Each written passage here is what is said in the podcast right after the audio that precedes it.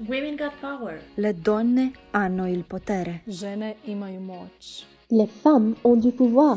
Frauen haben Macht. Mujeres empoderadas. Kadınların gücü var. Femeile au putere. Women Got Power este un podcast despre femei cu viziune și o voce ce se face auzită în lume. Invitatele mele sunt femei curajoase, care îndrăznesc să-și depășească limitele, femei care vor mai mult de la viață și nu se tem să muncească pentru asta. Discuțiile noastre despre leadership, carieră sau antreprenoriat și tot ce încape între ele sunt menite să-ți ofere un plus de încredere, inspirație și un exemplu de gândire sănătoasă. Dragii mei, invitata mea de azi se numește Raluca Elena Rogoz, este strateg de brand și expert în public speaking. Pe Raluca o cunosc din 2019 și deși nu am fost mereu geografic în aceeași țară, mi-am dorit foarte mult să o am alături astăzi în acest sezon internațional și am regăsit-o în Însorita, Spania. Cu Raluca ne veți auzi vorbind despre leadership, despre culisele unui business pe care ea l-a purtat prin diferite țări în care a locuit și în care și-a clădit o viață. Ne veți auzi vorbind despre puterea networking-ului și despre diferența de a face networking între femei și bărbați, despre suișuri și coborâșuri și despre realitatea unui business care nu înseamnă doar postări pe social media, sclipici și unicorni, ci înseamnă muncă, înseamnă responsabilitate, eșec, înseamnă lecții pe care le învățăm într-un mod dureros, dar care nu sunt lipsite de valoare. Aceasta este discuția noastră. Raluca, bine ai venit la Women Got Power. Îți mulțumesc tare mult că suntem azi împreună. Mulțumesc foarte mult de invitație. Mă bucur foarte mult că avem ocazia să stăm de vorbă și să povestim. Raluca este una dintre femeile dragi sufletului meu. Ne-am întâlnit, cred că, în anul de grație 2019, dar ne-am conectat așa la un nivel profund. Am avut tot felul de discuții dintre cele mai frumoase și consistente, așa că în momentul în care am aflat că pleacă înspre orizonturi mai însorite în Spania, mi-am dorit pentru Women Got Power sezonul 2 să stau de vorbă musai cu prietena mea, Raluca. Cum e la tine? E foarte cald. Asta e tot ce pot să spun. E foarte neașteptat de cald față de acum vreo 2 săptămâni, deși stau într-o zonă super montană, adică suntem între munți, efectiv, și până acum a fost chiar plăcut, dar acum a devenit foarte cald. Deci da, însorit e un cuvânt potrivit. Și vreau să-ți mărturisesc că, de fapt, eu te urmăresc dinainte de a ne cunoaște, de când aveai business-ul cu brățări. Și toată lumea în jurul meu era cu brățări de la tine și îmi doream foarte mult să o cunosc pe femeia care a lansat acest business și care e în spatele lui. Uite că a făcut, contextul a fost făcut astfel încât să ne cunoaștem și da, am făcut click din prima. Super, mă bucur tare mult. Mă bucur mai mult că ai cunoscut-o pe această Bianca și atunci eram foarte bine, dar parcă acum mă simt eu mai potrivită în viața mea decât dacă ne-am fi cunoscut cu 5-10 ani înainte. Așa că toate la timpul lor. Noi știm că universul conspiră. Și eu cred foarte mult, dacă anumiți oameni îi cunoști chiar când ai nevoie să-i cunoști și e mai bine să-i cunoști poate mai târziu decât mai devreme uneori. Sau anumite situații să vină în viața ta mai târziu decât mai devreme.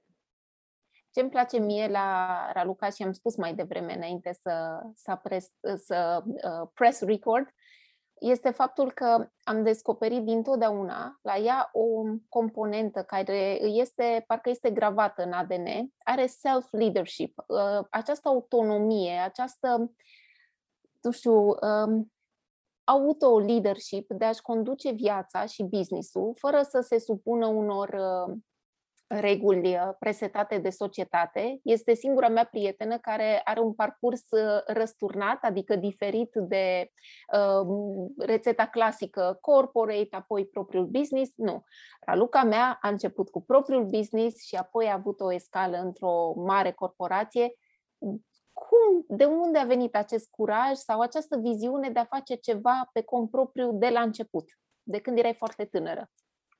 Cred că vine și din familie, pentru că ai mei mă rog, de când s-a putut, au avut business-ul lor. Și de când mă știu, practic, am crescut într-o familie de antreprenori, care, da, a venit la pachet cu toate dificultățile aferente și am văzut un parcurs, aș putea să spun, chiar foarte greu pe alocuri, dar cred că asta e ceea ce am văzut. Am văzut că trebuie să fii independent sau pe cont propriu și nu am avut un model de... Părinții mei niciodată n-au lucrat, adică mi-au văzut lucrând într-un job 9-5 și atunci n-am avut acest model după care să mă ghidez. Primul business, de fapt, l-am început la 18 ani, deci mult în spate față de ce cumva am apucat noi să povestim. Și cumva totdeauna mi s-a părut că libertatea primează, nu știu, banilor sau unei dorințe de a urca pe scara ierarhică într-o companie. Și când am intrat în domeniul publicității, când am început în zona asta de comunicare, destul de timid, cumva aplicam la anumite joburi în agenții, dar n-aveam dorința de a fi acceptată. Cumva aplicam pentru că trebuia să aplic, pentru că toată lumea în jurul meu, toți foștii colegi de facultate făceau asta, toți se îndreptau către diverse joburi care sunau foarte bine, dar niciodată nu-mi doream, de fapt, să mă cheme cineva la un interviu. Și tu știi foarte bine că primul interviu l-am avut, de fapt, acum 2 ani. Motiv pentru care am și apelat la momentul respectiv la ajutorul tău, care a fost foarte benefic. N-am știut niciodată cum e să fii intervievată, ci din contra am ținut interviuri, dar nu regret nicio clipă că am început invers. A fost mult, mult mai greu. A trebuit să învăț absolut totul singură. Poate uneori am muncit mult mai mult decât cei din jurul meu. Am greșit mult mai mult, dar nu aș schimba nicio secundă ceea ce am făcut. Și poate acest self-leadership, nu știu, vine și din faptul că îmi doresc să-mi creez contextul, în loc de a aștepta să-mi fie creat contextul și apoi să acționez. Asta mi se pare minunat. Mai vreau să mai adaug o dimensiune la povestea Ralucăi.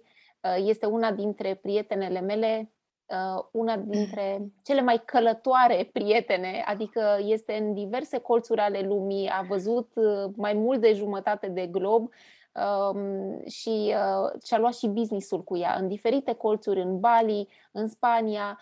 Prin ce țări ai mai locuit și ai condus un business care avea și oameni în România și pe care îi coordonai din locurile în care trăiai la momentul respectiv? În 2018, de fapt, final de 2017, am plecat pentru prima dată în Asia. Îmi doream nu doar să călătoresc, ci efectiv să am o experiență completă în care să locuiesc mai mult într-un loc, să nu am presiunea timpului, să nu fiu poziționată doar ca o, nu știu, turistă care este 2 săptămâni și are mici experiențe. Chiar îmi doream să mă afund cumva în ce înseamnă să locuiești într-un loc total diferit de România.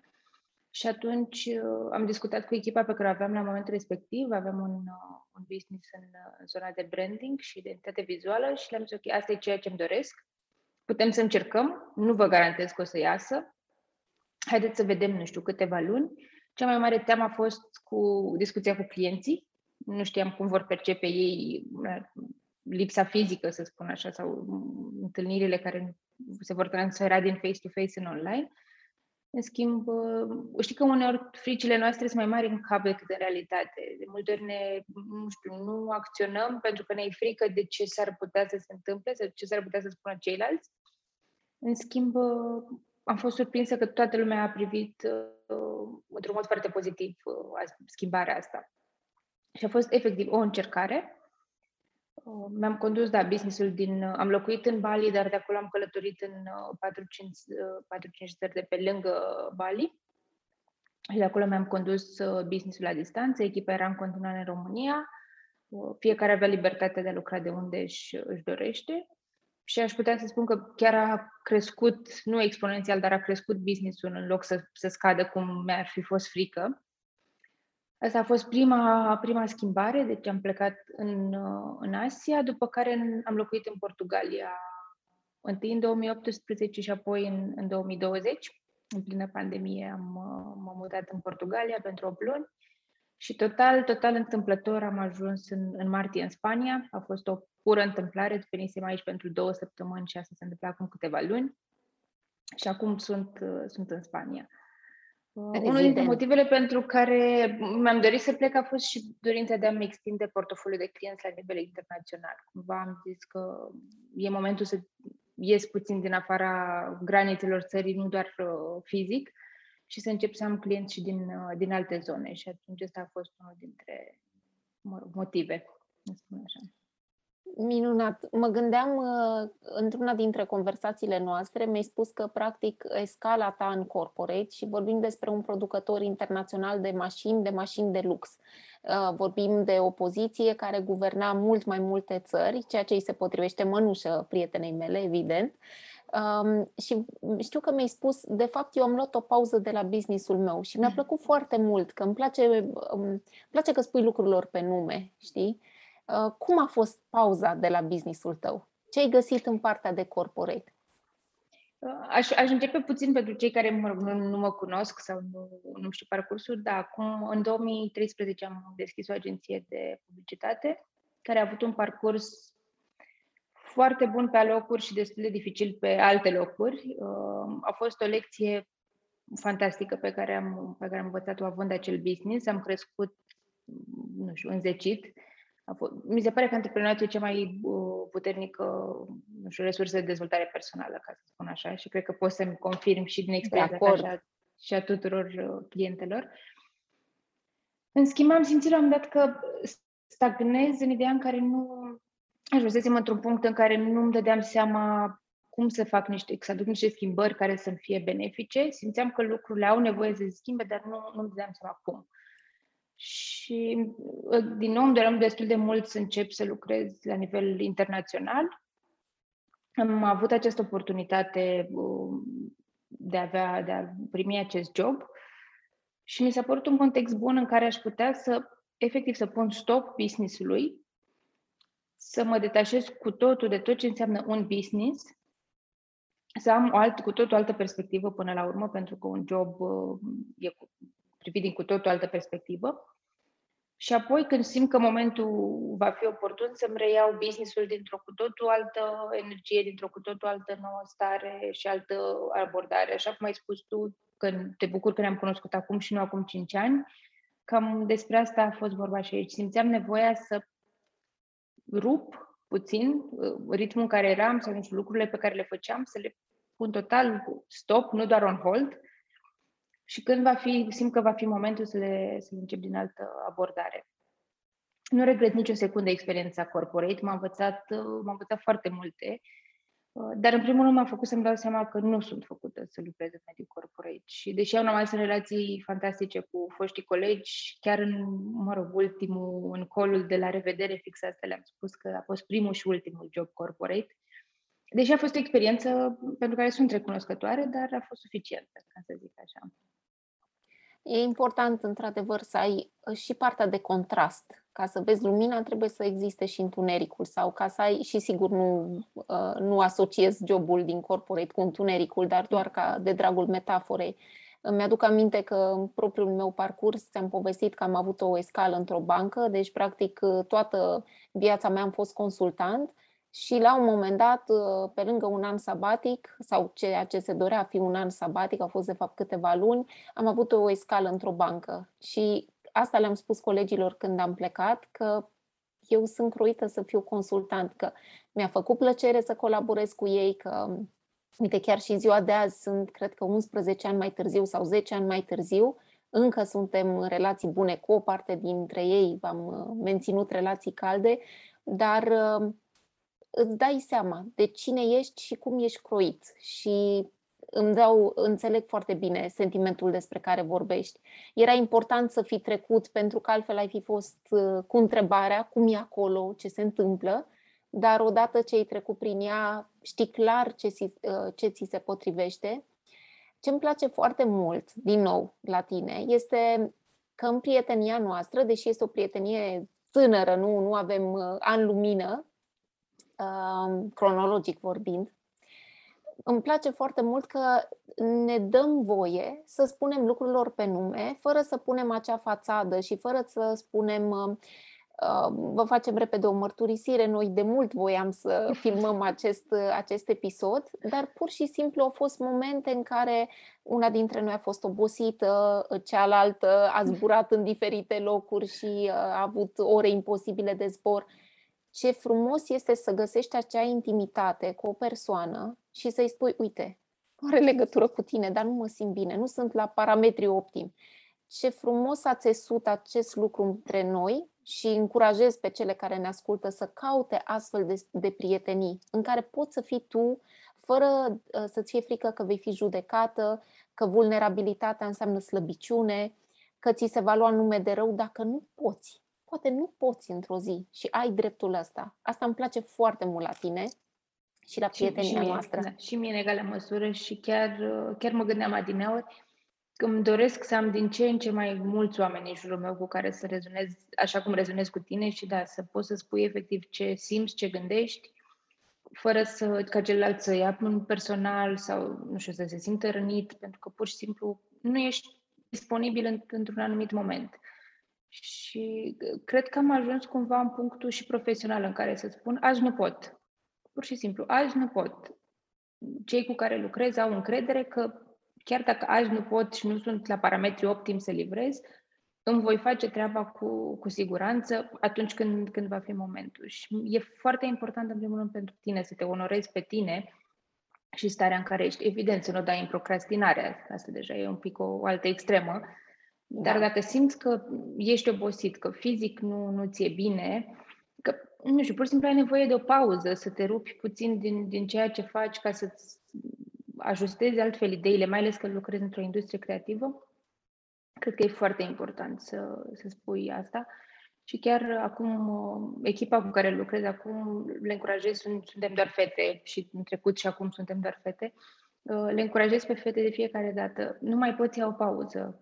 Ok, ți-ai setat un deadline, anunțăm clientul că nu-l putem livra, că întârziem puțin, dar prefer tu să fii bine și să-ți iei o pauză, nu știu, să te duci să te plimbi în parc, dacă știi că asta te încarcă și te ajută să dai tot ce e mai bun. Și atunci, da. E de preferat să căutăm asta.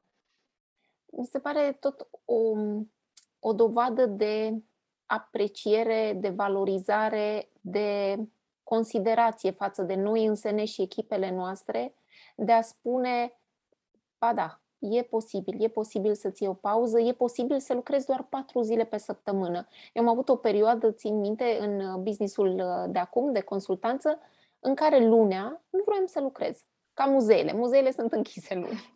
Și era momentul în care ieșeam cu fetița mea în parc, aveam ziua noastră de fete, făceam diferite lucruri. Foarte important. Acum nu mai fac asta, dar mi-am dat voie să am acest lux, până la urmă, luxul timpului, darul timpului. Știu că și tu cochetezi cu ideea de a lucra 4 zile în care dai totul, randamentul este la cote maxime, ești focusată 100%, dar o zi o ai rezervată pentru tine. Vreau să te întreb ce faci în acea zi, de obicei. Da, chiar urma să-ți confirm că și eu fac asta. Lunea sau vinerea, depinde cum se poate, dar aș prefera lunea, da, și eu să fie ziua în care să nu lucrez, efectiv să nu mă ating de laptop sau nici de pe telefon, să nu mi-accesez mail-ul. Și da, e ziua în care mă dedic sincer terapiei, care este de neclintit. Deci, orice ar fi, terapia pentru mine este sfântă și asta m-a ajutat foarte mult să devin cine sunt astăzi. Faptul că constant am accesat diverse resurse de dezvoltare personală, dar de curând am început să cochetez cu pictatul. Ăsta e și unul dintre motivele pentru care am poposit mai mult în Spania, pentru că acum cumva locuiesc într-o rezidență artistică unde sunt ghidată în zona asta și pe cât posibil, da, lunea mi-o dedic activităților foarte creative. Pictat, ceramică, sau chiar plimbări în natură, efectiv timp pentru mine, citit, dar prefer să-mi încep săptămâna într-un ritm mult mai lent și mai domol și mai așezat, mai tihnit, decât așa în zarva aia în care, știi, cu toată lumea e, da. Vai, e luni, aoleu, trebuie să merg la iar mâncare. E luni. Da. Prefer să aleg cumva să mă bucur că e luni, în loc să îmi pară rău că s-a terminat weekendul. Voiam să te întreb cât este de important sau cum ai integrat în viața ta această dimensiune, în partea de antreprenoriat mă refer, de a accesa resurse care nu sunt directe sau nu sunt în directă legătură cu business-ul, nu sunt cursuri de business, sunt cursuri de ceramică, sunt cursuri de pictat. Cum ai integrat partea aceasta? Pentru că eu o văd, mai am prietene care fac același lucru și care spun, de fapt, tocmai cursurile astea care nu au legătură cu business-ul îmi ajută business-ul. Poți să-mi confirm că este și la tine? Da, așa este. De exemplu, când merg la atelierul de ceramică, efectiv mă deconectez de toate și e ca o stare foarte meditativă, pentru că ai nevoie de foarte multă atenție și concentrare pe ceea ce faci. Nu poți să zici că te lași distras de telefon, pentru că ești foarte murdar pe mâini, da? Și atunci, cumva, când reușești să te detașezi cu totul de ce ți se întâmplă, nu știu, în zarva de zi cu zi, îți aduci mult mai multă claritate în idei. Și poți să știi ca și plimbările în natură, când efectiv te plimbi fără telefon, fără nimic, prin natură, ai senzația că îți vin cele mai multe idei creative sau soluții la diverse situații din momentul respectiv. Cam asta simt și eu că mi se întâmplă fie când sunt în atelierul de pictură, fie în cel de ceramică. Da, probabil pentru că te conectezi foarte mult cu creativitatea, cu spațiul imaginației, cu ceea ce e posibil. Din nimic, ceva devine posibil. Exact. Că vorbim despre o pictură, despre o alăturare de culori, de nuanțe, așa se schimbă și perspectiva în business și mi-aduc aminte că la un moment dat aveam un birou închiriat și intenționat aveam două birouri, două mese efectiv, pentru că aveam nevoie să schimb exact perspectiva, să mă duc în alt birou și să văd lucrurile din alt punct, văzând pe geam alte lucruri, aveam nevoie să mă detașez, că uneori suntem în rotița aceea de hamster și ne gândim, mai ales când lucrezi foarte mult cu strategie de business, de comunicare, de branding, ai nevoie la un moment dat să privești ad literam lucrurile dintr-un alt unghi. Cât de frumos, iar asta cu birourile, știu că râdeau prieteni de mie că spuneau și cum te duci? Și zic da, pentru că pentru anumite activități am nevoie de o altă perspectivă și mă ajută, profitam de spațiul respectiv. Acum dacă am o idee grea în sensul în care are o miză importantă și tot încerc să o decantez și să o învârt pe toate părțile, am învățat să mă așez pe podea, pur și simplu mă așez cu ideea. Și încerc să mă uit la ea din alte perspective. Asta am auzit-o la cineva care povestea despre cum scrie ea, este scriitoare și printre, nu știu, lucrurile pe care le face în mod uzual pentru rutina ei de scris, este să stea jos cu personajele. Eu nu am personaje, am idei sau concepte. Și atunci mă așez cu conceptul. E cumva ideea aceea de a te înrădăcina și pur și simplu de a lua o pauză, de a nu fi tot timpul în alertă. Ce mai fac? Ce mai pun pe masă? Cu ce soluții mai vin? Și respiră, așează-te și începe să lucrezi.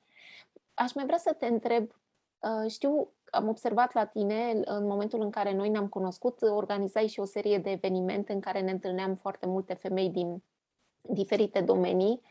Erau alți ani, alte vremuri în care chiar puteam să ne vedem fizic mult mai des și mi-aduc aminte cu câtă ușurință mi se părea că faci networking, iar în ceea ce privește doamnele, fie că îmi sunt cliente, fie că îmi sunt prietene, observ o respingere a ideii de networking. Una este să ne împrietenim și să cultivăm o prietenie, dar parcă simt că femeile nu fac networking așa cum fac bărbații și pentru că tu ești un specialist în domeniu, pe cine să întreb?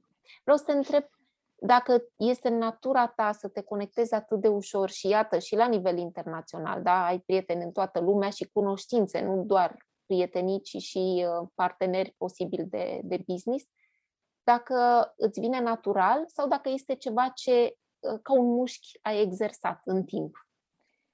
Cred că e un mix, dar da, îmi vine mult mai natural comparându-mă cu alte persoane. Chiar curând am vizitat o prietenă alaltăieri, m-am întors și mă uitam că îmi spunea că se simte singură, dar pe de altă parte nu are acest drive de a face networking. Și pot să înțeleg că unora ne vine mai natural, altora nu. Da, e și în natura mea, recunosc. În schimb, cumva a fost și o nevoie, pentru că am ales conștient să-mi încep un business într-o industrie destul de saturată, competitivă, să spun așa, și de saturată. Și atunci, pentru că aveam nevoie să generez business, aveam nevoie de timpul de clienți noi, să asigur toate cheltuielile, că toate cheltuielile erau acoperite, cumva a fost și o nevoie de a face permanent network și de a găsi clienți noi. Dar nu a fost împotriva firii mele. Aici sunt de acord cu tine. Mă uit, în timp te ascult cu atenție și mă uit așa în urmă la parcursul meu și mă gândesc, știu că am și scris la un moment dat, cred că pe Instagram, It takes a village to raise a child. Cred că la fel este nevoie de foarte mulți oameni într-un business. Ca un business să crească, să înflorească, are nevoie de oameni. Fie că ei sunt angajații tăi, fie că sunt conexiuni de business pe care le clădești și le cultivi în timp. Dar ai nevoie de oameni. Dacă intri pe drumul acesta al antreprenoriatului, trebuie să înțelegi că nu poți să te ascunzi într-un vârf de munte, într-o peșteră și pur și simplu din când în când să mai arunci ceva în social media și ăla este business-ul. Nu, trebuie să te duci să-ți creezi acel context, cum bine ai spus tu la început, acele oportunități, pentru că așa funcționează lumea, prin alți oameni, cu alți oameni alături. Voiam să te întreb, oare ai avea, nu știu, 3 tipsuri pentru doamnele care ne ascultă și care poate sunt la început de drum, de business și să gândesc, tata, pe mine nu mă știe nimeni, cum să scriu eu cuiva și să-i spun, bună, eu sunt X și fac Y. Ce le-ai sfătui dacă ai 3 direcții pe care le-ar putea urma, ar fi minunat? Da, e o oarecare reticență de înțeles, ca să spun așa. Poate în momentul când am început, fiind și mult mai tânără, aveam curajul pe care tinerii l-au de obicei, știi? Da. Nu știu, 20 de ani fac diferența în zona asta. Dar cred că e important să ai, în primul rând, încredere în tine și în ce livrezi, pentru că dacă poți să fie natura ta, să faci networking și să vorbești despre business-ul tău, poți să ai o bază de date solidă către care să trimiți, e-mail-uri cu noul tău business. Dar dacă tu nu ai încredere în ceea ce livrezi și în ceea ce faci, nici celălalt nu va simți că are nevoie să lucreze cu tine. Și atunci, cred că primul pas e să ai tu încredere în cine ești și în ce poți să livrezi, în faptul că poți să faci o diferență prin business-ul tău, oricare ar fi acela. E o componentă destul de importantă.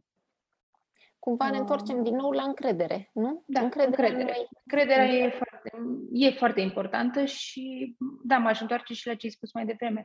Încrederea se clădește și alăturându-te unei comunități care să te ajute, să te inspire, poate să-ți amintească cât de valoroasă ești atunci când tu ai uitat. Se poate întâmpla absolut oricui și atunci, da, să ai încredere e foarte important, e un prim sfat. Să ai totuși o doză de curaj și să-ți asumi că, da, e posibil să nu-ți iasă, e posibil să greșești, e posibil să whatever, dar toate până la urmă sunt lecții pe care tu le înveți. Nu începe lumea și nu se termină lumea cu tine. Sunt business-uri foarte solide, business-uri foarte cunoscute care au avut un parcurs, da, poate mai bumpy, să zic așa, au greșit sau au învățat sau s-au ridicat și au căzut din nou. Dar ai nevoie de curaj ca să te faci văzută și auzită. Și cred că, da, ce am spus mai devreme, partea de network și de a te înconjura de oameni valoroși și care să te inspire și să te ajute să crești, e foarte importantă. Pentru că dacă tu vezi în jurul tău doar oameni care se plâng, pentru ei niciodată nu e suficient, orice îi face nu e bine, nu vei reuși sau îți va fi mult mai greu să reușești. Dar dacă te înconjuri de oameni optimiști, încrezători, pozitivi, care, da, au încercat și la rândul lor și poate încercă din nou acum, vei realiza că se poate și că poți și tu. Și un sfat foarte important pe care, din păcate, nu l-am nu l-am aplicat mulți ani în spate, e să-ți iei totuși un consultant de business. Pentru că e foarte, foarte valoros.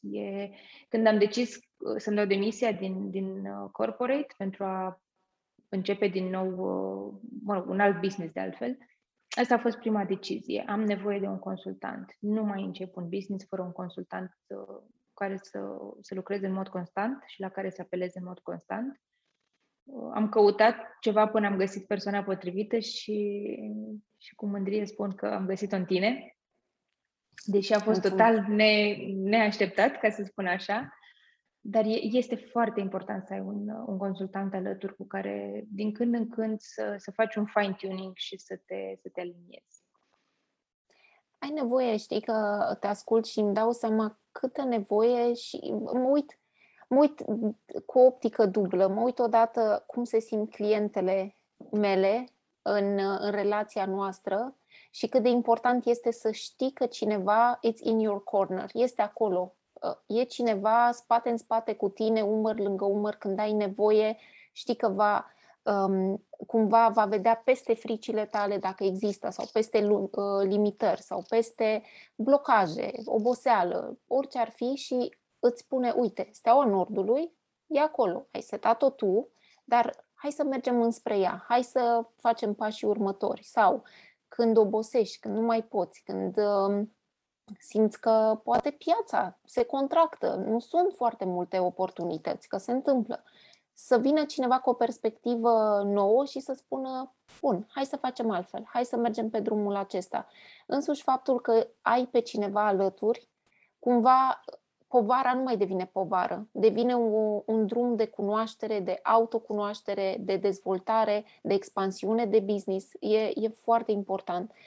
Iar acum, din optica mea, a antreprenorului care la fel are nevoie mereu de repere, credeți-mă că sunt foarte atentă și nu sunt generoasă să-mi risipesc timpul cu orice discuție cu oricine, ci mă uit foarte clar de unde și în ce discuții pot să cresc, pot să aflu ceva.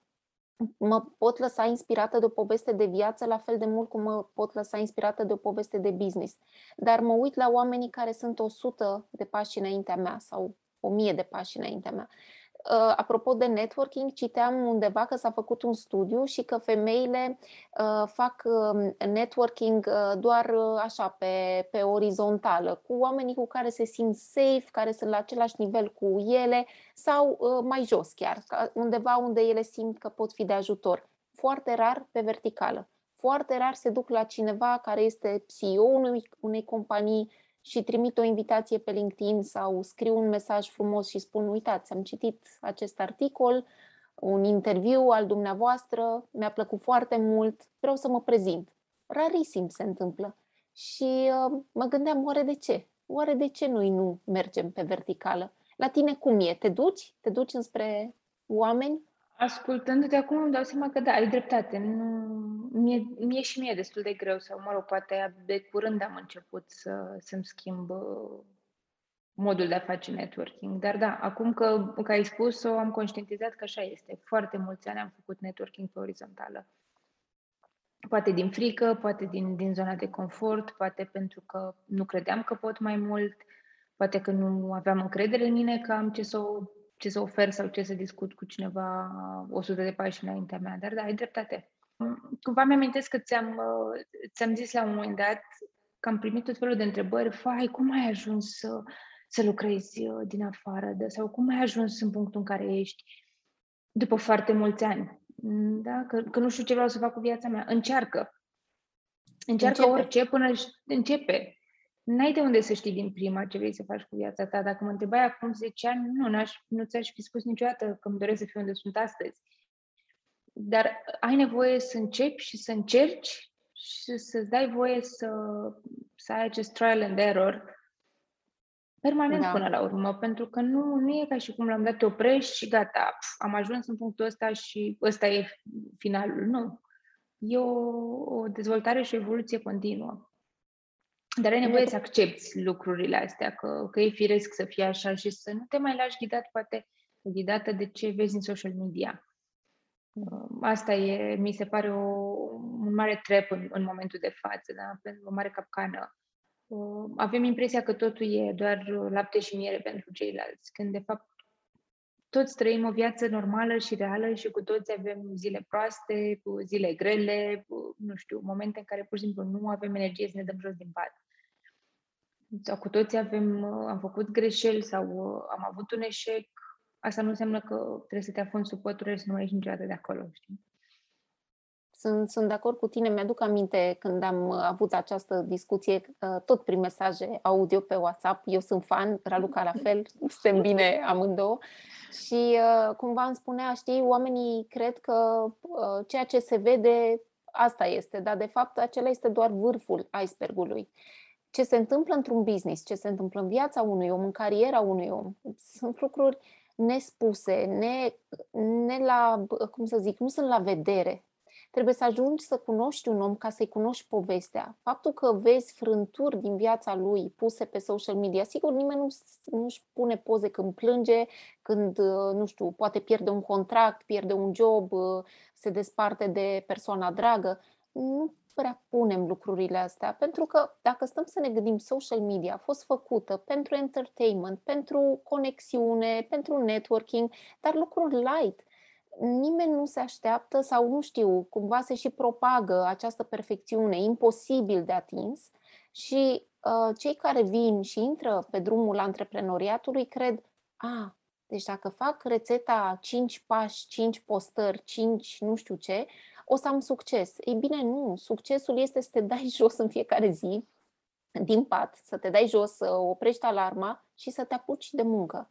Să-ți învingi frica atunci când îți tremură vocea, te invită cineva la un podcast, la o prezentare, la o televiziune, îți tremură vocea, dar spui, nu e despre mine, e despre oamenii de acasă care mă ascultă și care pot învăța ceva din ce am eu de spus. Cumva, asta este succesul, nu sunt 15 minute de glorie, este muncă și sunt zile în care sună prietenă, sunt pe Raluca și spui, eu azi nu mai pot, doar vreau să-ți spun că nu știu, am nevoie să aud o voce caldă și să-ți spun ce mi se întâmplă. Cred că purtăm prea mult masca asta, perfecțiunea. Eu sunt perfecționistă, îmi doresc să am... Hai să coborâm un pic cu picioarele pe pământ și să spunem lucrurilor pe nume. Să spunem că da, într-un business scalabil, un business de succes, există erori, există momente în care trebuie să-ți ceri scuze și să spui, scuze, s-a întâmplat, cum pot să mă revanșez? Ai dreptul, faptul că greșești odată nu înseamnă că ești incompetentă profesional forever. S-a întâmplat odată, suntem oameni. Cum vezi tu lucrurile? Că știu că și tu ai o părere fermă când e vorba de sclipici, ambalaj și lucruri care sunt doar așa, superficiale.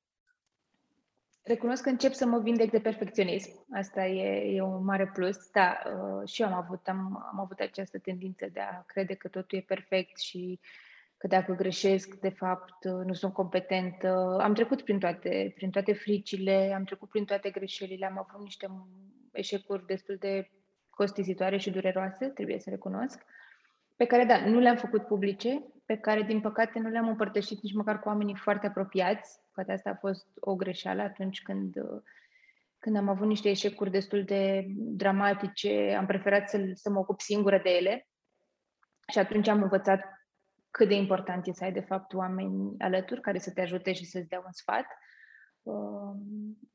Dar da, m-am vindecat de perfecționism și acum cumva îmi dau voie să greșesc, îmi dau voie să încerc, îmi dau voie să spun, nu știu, pur și simplu, nu știu cum să gestionez situația asta. Simt că mă afund, nu știu, într-un context. Am nevoie de sprijin și de ajutor și acum cumva poate, știi, maturitatea personală și maturitatea de business m-a învățat să mă uit un pic dincolo de aparențe și să stau de vorbă poate cu oamenii pe care îi admir și să-i întreb pe ei cum au ajuns acolo. Pentru că mi-e clar că nimeni de fapt nu a ajuns, nu știu, nu are succes peste noapte sau nu are succes doar nefăcând nimic și, da, cum ai spus și tu, punând 5 postări pe social media și cumva am ajuns, poate chiar să întreb, ok, tu cum ai ajuns în punctul ăsta? Care a fost parcursul tău? Ce a fost greu pentru tine? Sau cum ai depășit tu o situație dificilă? Pentru că face parte din parcursul nostru. până la urmă. Da. Și atunci, da, e... Știi că există acea glumă, scuză-mă, n-am vrut să te întrerup, există acea glumă că, da, succesul peste noapte a durat 15 ani, sigur. Ce vedeți voi, succes peste noapte? Exact. 15 years in the making. Îmi aduc aminte, am avut un curs vara aceasta, Start Your Online Business This Year. Adică știți că eu sunt cu, bine, vorbim, dar hai să și acționăm. Și le-am arătat doamnelor, participantelor, am fost 8 în total cu mine, și le-am arătat celor 7 participante la curs. Am luat toate extrasele mele bancare și am făcut un chart și le-am arătat cum s-a dus business-ul meu. Și le-am spus, uitați aici, când a căzut, nu am făcut oferte, nu am scris niciun e-mail, nu m-am dus să vorbesc despre mine. Aici când vedeți că s-a dus, am prins mai mult curaj. Cumva vreau să vorbesc nu din cărți, vedeți că am multe în spate, nu din cărți, ci din viața trăită de mine.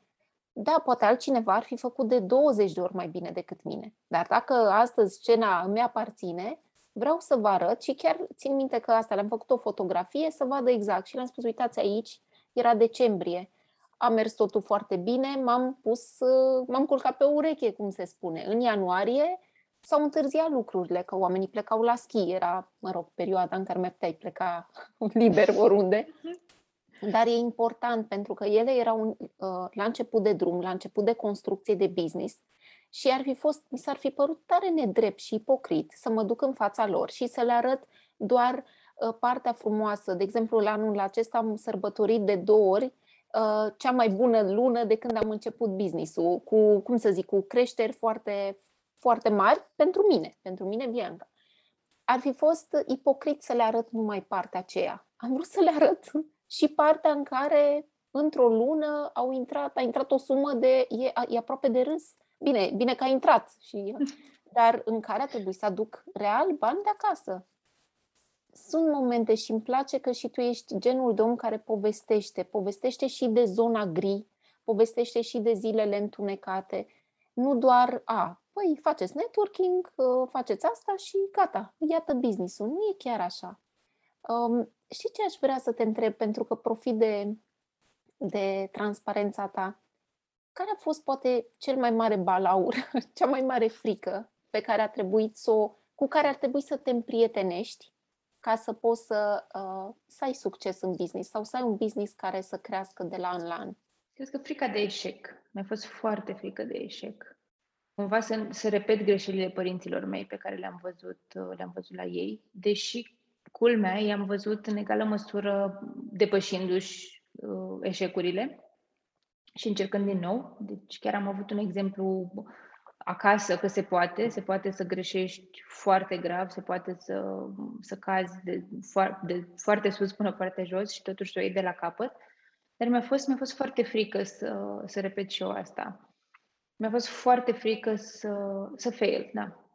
Mie îmi place foarte mult că povestești despre partea aceasta și cu atât mai mult cu cât suntem femei, pentru că știm că suntem de multe ori mult prea nedrepte cu noi însene, mult prea critice, mult prea nu vreau să mă fac de râs, nu vreau să încerc pentru că mai bine stau, mă micesc, mă contract decât să mă duc și să am curajul să-mi spun adevărul meu sau să creez business-ul meu așa cum consider eu că este corect.